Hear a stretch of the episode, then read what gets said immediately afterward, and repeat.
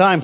And we've been doing little segments throughout the book of John, having little mini series. And so this starts a new one today in chapter 9. So if you have a Bible and want to follow along this, this morning, we're going to be in John uh, chapter 9. This little series we're calling Jesus' Final Statements. And you'll go back and start off with the Gospel of John, the very beginning of the Gospel of John. John said in the beginning, and then in verse 14, he talks about the Word becoming flesh and that he dwelt among us. And that word being dwelt among us means that he, that he moved into the neighborhood, that he kind of took up residence. In John 1 4, we find the reason why he came, where it says, In him was life, and the life was the light of man. The light shines in darkness, and the darkness has not overcome it. Today we're coming to a section of John's story where Jesus specifically uh, states what, uh, what John states in chapter 1, which is, says, I am the light of the world, and in him was life. Not life like you and I understand life, when we basically, it's eternal life, that where there's no beginning and there's no end. It's not tainted by death, it's unaffected by sin. All of us are living a life that's finite. There's a beginning and there's an end to our life that has been corrupted by sin, either by sickness or death or illness or that kind, that kind of stuff, or things that you have done or things that have been done to you. So when John speaks of Jesus having life, he speaks of an entirely different life than you and I can relate to. He speaks of an eternal life, an uncorrupted life, that life which is the light of mankind. It is a thing that, that gives us hope. It's a thing that we long for, that hopefully that we will have one day that we will taste, that we can taste. But because life we have right now is not exactly that. And so he speaks in this metaphoric term, and this metaphoric light, as we come to this passage today. Jesus refers to himself as the light of the world, it's important it's an important metaphor because the guy he's gonna be, we're going to be talking about today that he's working with is he's going to heal him from being blind. And so if you would open up your Bible to chapter 9, or if you want to follow along on the screen behind me, let's start in verse 2. It says, As he passed by, he saw a man blind from birth. And his disciples asked him, Rabbi, who sinned, this man or his parents, that he was born blind? And so, if you can picture this individual who was born blind, it was congenital, you know, and he would sit on the road on a daily basis and he would beg for money. You know, he can't work, he can't employ himself. There's not really any educational system where he can help himself or to have a better life for himself. So he's, he's marginalized and he's relegated to the sidelines of, of society. And he sits and he begs to try to make a living, make money. And so as they're traveling down the road, um, they are thinking theologically. And it's an interesting question that they ask. You know, any of us ask, why do, you know, why do bad things happen to good people? You know, it's just a theological question that they've asked Jesus, and they're looking at him, and it's like, hey, who sinned? Was it the guy that was blind? Is it he that sinned, or is it his parents who sinned? You oh, know, so he's been there a while. He's been begging for a while, and there's a story about him. The disciples kind of know who he is. They know that he's been blind from birth, and they were just kind of curious. There's not this real compassion for this guy. They're just wondering, kind of theologically, who sinned. Because there was an understanding that sin, that sometimes when there was sin, there was something, someone had done something wrong. So, verse 3, Jesus answers them, and he says this As Jesus answered, it was not that this man sinned or his parents, but that the works of God might be displayed in him. We must work the works of him who sent me while it is day. Night is coming when no one can work. And as long as I am in the world, I am the light of the world. You know, I don't know what it's like to be blind. I've been in dark places, dark rooms. I don't know, in the middle of the night when you get up to go to the restroom. I, you know, it's, it's kind of like I don't know where I'm at. Or have you've been in a really dark place where it's kind of scary? Or you feel a little bit lost? And this guy, he's blind, and basically, the, the difficulty that has happened to him is basically Jesus says, so the work of God might be displayed. Jesus says, Who sinned? No, no one sinned. It's just so the, the work of God might be displayed in him. You know, when bad things happen, I don't know about you. In my humanness, a lot of times I want to know why, you know, if bad things happen to me, I'm like, what did I do, God? Help me out here. We have this humanness about us that when bad things happen to us, we think it's because God's mad at us or he's, we did a bad thing that day. But the blind man, you know, the blind man, he's he said because that the work of God might be displayed. And so this blind man and our journey are kind of similar. And, and this guy didn't sin, but there's darkness. And the question I have for you this morning is do you believe that God is your hope? Do you believe God is your hope? That in Him is life? And the kind of life that your soul longs for, the kind of life that you're not getting anywhere else. You know, it's the light. If you're in the midst of it, an extremely dark place, whether you're in the woods, the deserts, or whether you're in the forest, or whatever it is, you're pretty stoked when the light's turned on to have someone illuminate that place. And Jesus is saying that I am the light of the world. Now, do you believe that your dilemma, whatever it is in life, do you believe that your dilemma is an opportunity for God to shine? Whether it's habitual sin or whether it's something that you're born with, whatever it is, is an opportunity for God to display His work in you. An opportunity for Him to say, I'm going to show the world that I am the light of the world. I'm going to do it through you, through your situation in life, whatever your circumstance is, whether it's a sin or not, that I'm going to shine in you. That I am the light, that I am the hope. You know, this is an incredible statement that he makes to his disciples, but is also as well to us he's making. You know that we all sit here with some aspect of blindness or some kind of dilemma in our life that Jesus speaks into and that he becomes the hope of or can be. You know, verse 6 says this it says, Having said these things, he spat on the ground and made mud with the saliva. And then he anointed the man's eyes with the mud. You know, Jesus seems to always kind of be messing with these guys that are questioning him. I don't know if you remember a few weeks ago, we were looking at the woman caught in adultery, and they brought him and threw him at Jesus' feet, and he's there and he's talking, and all of a sudden he gets down on the ground and he starts drawing in the sand. And we're like, what did he do? No, we still don't know what he did. He drew in the sand a couple times, and today some guy blind comes to him. He gets, he looks down on the ground, he spits on the ground and makes some mud. I don't know. He's probably trying to make these guys like angry or something. But he spits in the ground, makes mud, he puts it in his eyes. You could just see the people like that were sitting there watching. Like, hey, man, I don't know, but he spat in the ground, put it in his eyes, and the guy could see. You could see these guys, opportunists, try to come along, trying to do the same thing, going, hey, I think it worked for him. Maybe it'll work for us. And for hundreds of weeks, people are going around spitting. But he does this, and no one really knows why, but he sends them to the pool of Siloam. In the pool of Siloam, it says that it means, in the scripture that we just read, says it means, it means sent. And it's not by accident that John uses this word, because throughout the Gospel of John, you will hear this, because God is sending his people into the world. And John says, basically says that the reason I'm writing the gospel is so that you will believe. And he speaks over and over again in the gospel of John throughout it that God sent his son. That God sent his son. That God sent his son. On the flip side of that, when God sent his son, now he's sending people that he's impacting. So when he impacts you, God sends you and me. You know, Matthew states that you, basically, that we are the light of the world, that God works through us to be light to the world. And there's this sense that John's alluding that this man, you know, he sends him to the pool of Siloam, that he's sending him now. And you will see this as this story unfolds as we look at it this morning, that he's creating incredible chaos. Because the story of this whole thing points back to Jesus and something that Jesus did and that the people have to deal with. You know, his life lifts up the reality of who Jesus really is. That only God could do this, that only God could heal a blind man. And people are having to figure out what they're going to do with Christ. So, verse 8 says this It says, The neighbors and those who had seen him before as a beggar were saying, Is this not the man who used to sit and beg?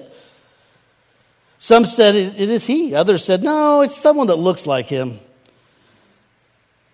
And he, he, and he kept saying, I am the man. So they said to him, Then how were your eyes open? He answered, The man called Jesus made mud I wonder if he realized that he actually spit in the mud at this particular point.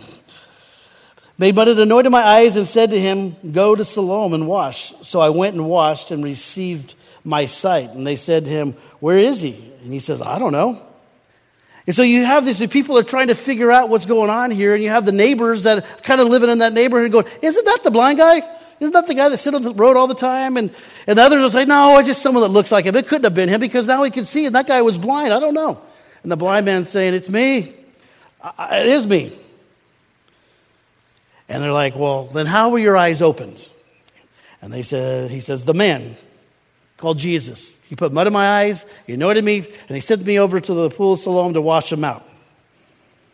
And He said, I washed them out, and now I can see. And they're like, Well, where is this man? And he's like, I, I don't know where he's at. But Jesus just kind of touches down. He shows up. He lights up this guy's world, leaves the guy to tell his story. And the people are freaking out about it. They don't know what to do about it. You know, do you have an area, question for you is do you have an area in your life where you can say God showed up? That God showed up. Where you say, God did that. I, could, I couldn't pull that off myself. And He had to meet me here. He touched my life. He healed me. He forgave me, and whatever it is. And whatever that is, do you, do you let that be told? Do people know what that is? You know, a lot of times we are really good at privatizing our faith. And God shows up and he does something really cool, and we don't tell anybody. You know, it's like this guy, he's blind and he can see, and he kind of runs in the corner, doesn't let anybody know. He's like, ah, and he, he stays away from everybody so no one will know. And the purpose is that Jesus says, I want to display the work of God in your life. I want the world to see that you were blind and now that you can see. I want you to display that. You know, I take a minute here for a second. I asked uh, Ben Cahoon if I could use a piece of his art. But you don't know if Ben's going to graduate this year as a singer, as uh, it's Aaron and Trudy's son.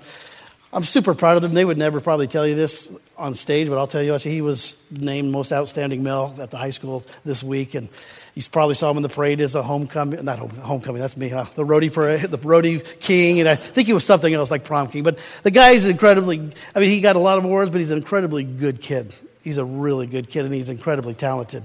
And this is, I asked him for a piece of art. I said, something that you're proud of, and he, he gave me this one.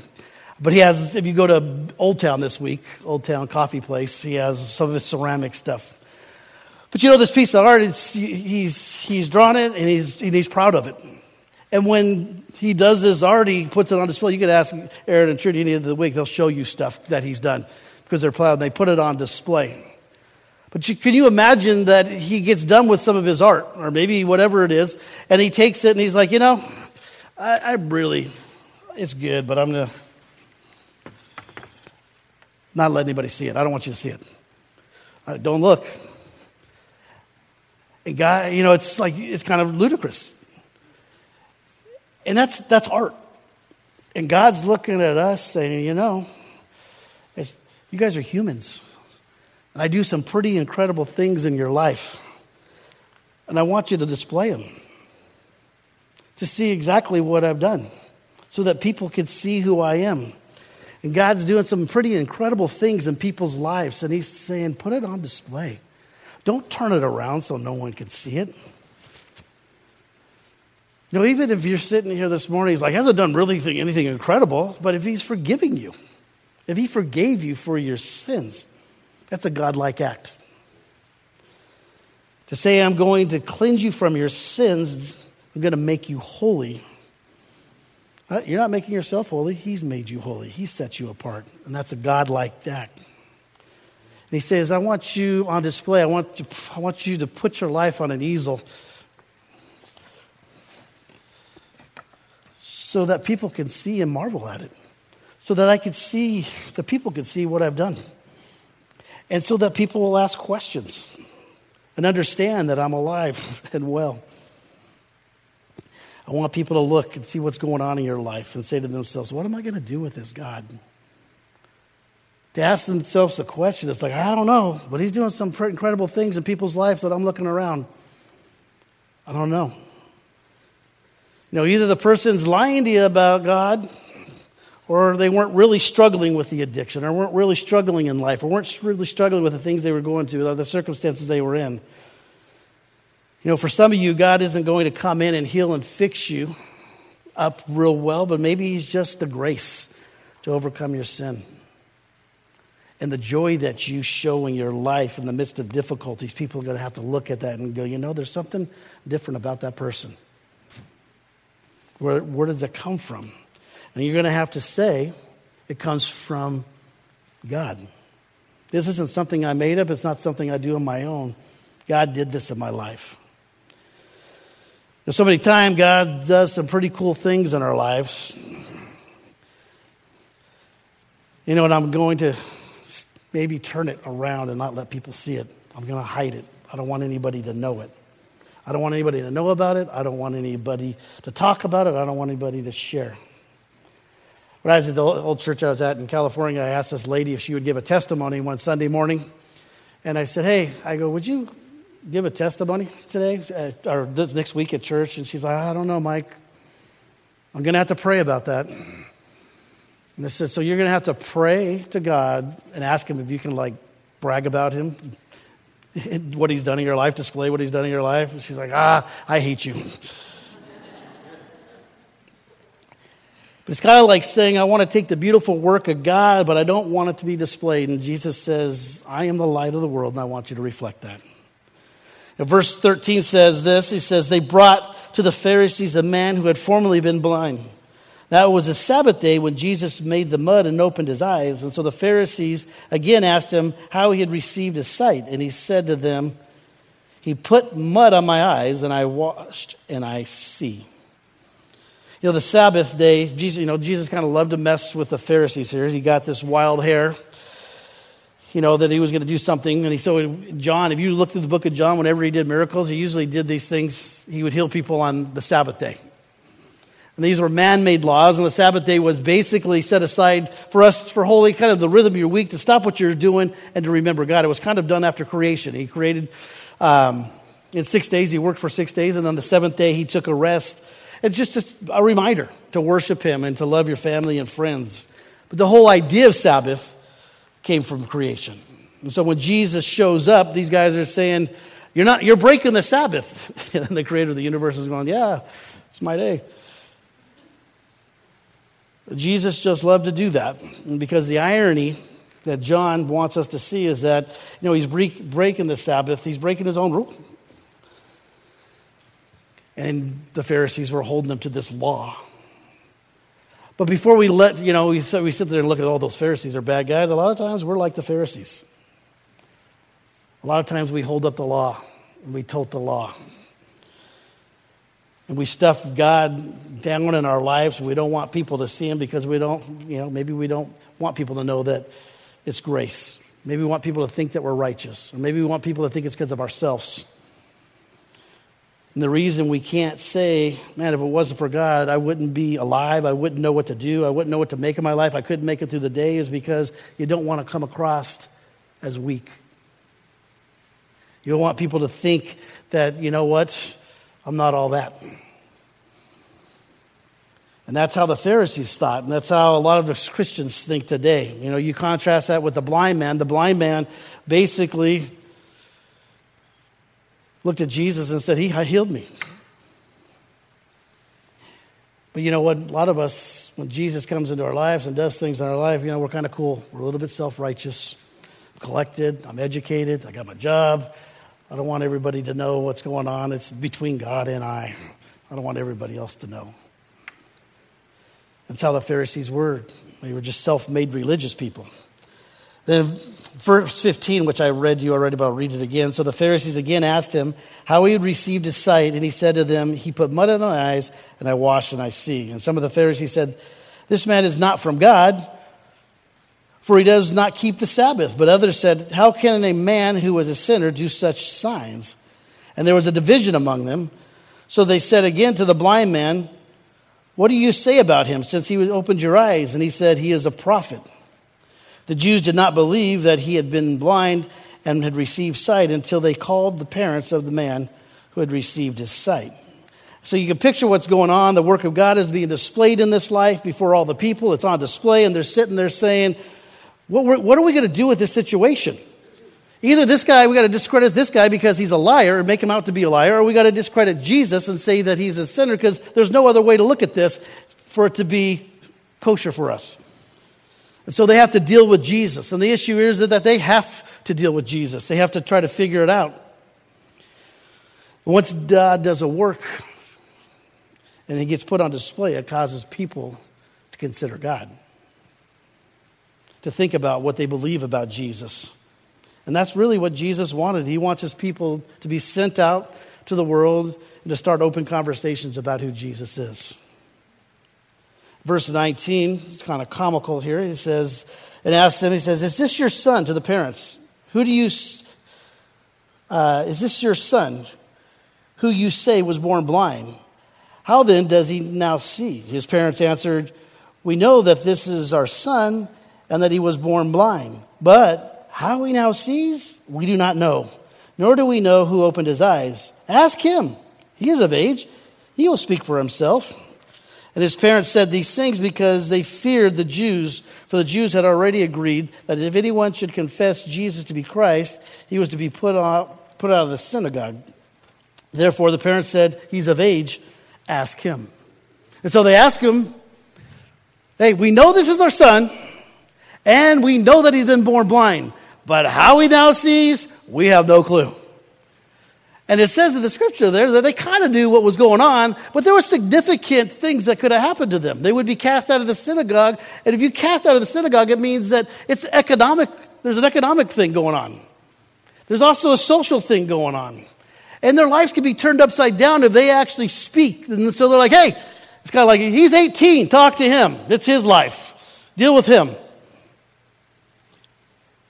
And so they so he says he's of age, and so they talk to him again. And so, verse 24, they go back to him for the second time, and they, they called him the blind man and said, Give glory to God, for we know this man is a sinner. And so they're trying to look at this guy, going, Hey, glorify God, not this guy.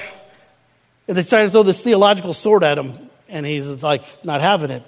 And then verse 25 says, He answered, He says, Whether he is a sinner, I do not know. One thing I do know that though I was blind, now I see. And they said to him, What did he do to you? How did he open your eyes? And he answered them, I've told you already, and you will not listen. Why do you want to hear it again? Do you also want to become his disciples? Ouch. And they reviled him, saying, You are his disciple, but we are disciples of Moses. We know that God has spoken to Moses, but for this man, we do not know where he comes from. The man answered, Why? This is an amazing thing. You don't know where he comes from, and yet he opened my eyes. We know that God does not listen to sinners, but if anyone is a worshiper of God and does his will, God listens to him. So he's like not preaching a sermon to this guy. Never since the world began has it been heard that anyone opened the eyes of a man born blind. If this man were not from God, he could not do anything. He could do nothing. And they answered him, You were born in utter sin, and you would teach us and they cast him out. Like, who are you? You're a, you're a sinner. We're not listening to you. And they don't know where he comes from, and Jesus shows up and they try to kick him out. You can imagine that? You, you accept Christ, you, you, you start to believe in Christ, and all of a sudden the church kicks you out because you, they have something against you, because he's displaying God's glory. And the question I have for you today, another one is Are you bold enough to say God has done something in your life? Are you bold enough to say God's done something in your life? You know, when you share your story, when God shows up, you can't expect everyone to pat you on the back. I remember when I used to, as a youth pastor, I used to take kids to camp. And kids at camp would, through the week, they would, they ended up accepting Jesus because God showed up in their life. And they would, they would come home, and they come home to this family that no one there were Christian, their parents weren't Christians, or one of them wasn't a Christian. And they were like, they weren't having it. They're like, no, no, you ain't having that here. And it was, it was tough because they were all excited on one day that Jesus showed up, and over here, they're less than excited. And that happens. You know, in America, it's kind of easy sometimes to be a Christian because no one's really saying anything. But if you go to a Muslim country and you try to accept Jesus, it could mean death. You know, Jesus showed up in this guy's life. And the beautiful thing about it, it wasn't his own work. He was born blind. You know, he was born blind. He says, There's nothing I could do about it. It just was fixed one day. I had nothing I could do to fix it. There was nothing I could do to save it. He just showed up. You know, last week we had, a, if you were here, we had a couple testimonies, one from Carol and one from Kathleen, and, and they talked about how God showed up in their lives and what he did in their lives and how he continued, Kathleen talked about how he continues to show up. You know, what aspect of God's healing in your life are you putting on display? Are you talking about it? Are you grateful for it? Are people around you having to grapple about it because they're like, hey, I don't know, there's something different in this person. I don't know what it is. And verse 35 says this It says, Jesus heard that they cast him out, and having found him, he said, Do you believe in the Son of Man? And he answered, And who is he, sir? Who is he, sir, that I may believe in him? And Jesus said to him, You have seen him, and it is he who is speaking to you. And the blind man, he said, Lord, I believe. And he worshiped him. Jesus shows up in the blind man's life. He heals him. He can see now. And the response to that was what? That he worshiped him. The proper response when God shows up in your life is that is gratefulness. And you contrast that with some of the times how we worship, all of us. That sometimes we kind of like the Pharisees, that, you know, we're okay. Everything's all right. Has God done anything in your life? I don't know. And the reason is that we could disconnect from what we are saved from. We disconnect from what He saved us from. You know, it's healthy to remember why He died for us. It's healthy. And coming to worship, you know, I was blind, but Christ lit up my life. I was blind, but now I could see. And the question that John's wanting us to answer is this is do you want to worship like the blind man who was healed? Or are we going to worship like the Pharisees who have it all together? You know, the blind man was able to see. And are you willing to say, God, your work is going to be put on display in my life? And let that speak. Whatever he did in your life, that the people around you might believe because of what he did through you, that they might have hope, that they might trust. You think about this in your life, who needs to hear the story? Who do you need to talk to this week? To say, you know what? This is what he's done in my life. Not a preachy thing. Because you look at this guy, the blind man, he didn't have any intentions. He's not a preachy guy. He's like, hey, I don't know. One day I was blind, and now I can see. Well, come on, tell us more. What is, what's going on? He's like, I don't, I, don't, I don't know the Bible that well. I don't know a whole lot. All I know is that I was this, and now I'm that.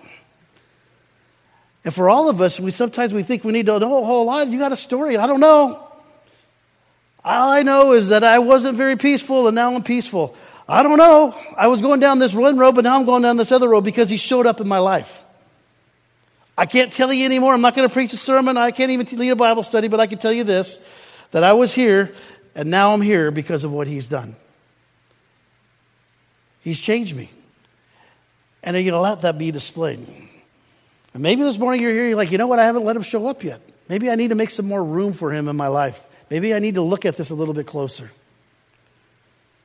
And the question, blind, they're asking the blind man, who is this? And he says, I don't know. I was blind. All I can tell you is now I can see. Would you pray with me? Father, we thank you for showing up in our lives. And